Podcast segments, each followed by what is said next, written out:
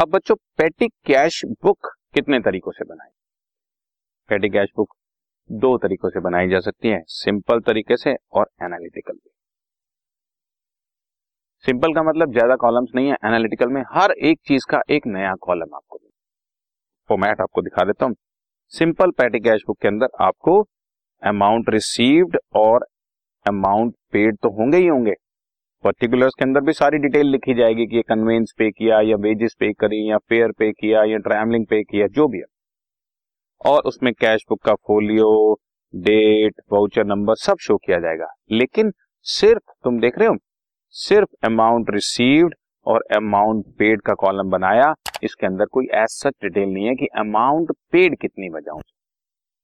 जबकि यही बात अगर मैं एनालिटिकल में ले, ले जाके करूँ आपको तो उसके अंदर बच्चों रिसीट है डेट है वाउचर नंबर है पर्टिकुलर से टोटल अमाउंट है।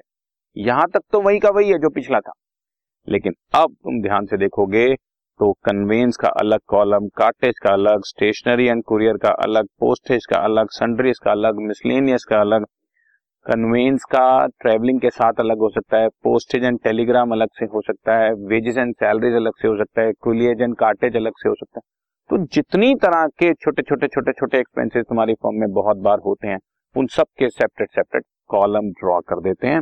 और यहाँ पे ये रिसीट्स और टोटल पेमेंट के अलावा column number one two three four five six seven जितने भी कॉलम बन सकते हैं, वो उस पर्टिकुलर केस में बनाए जाते हैं।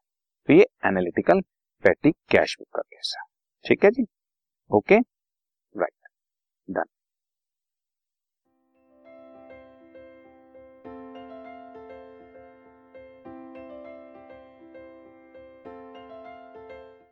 this podcast is brought you by Hubhopper शिक्षा अभियान अगर आपको ये पॉडकास्ट पसंद आया तो प्लीज़ लाइक शेयर और सब्सक्राइब करें और वीडियो क्लासेस के लिए शिक्षा अभियान के यूट्यूब चैनल पर जाएँ।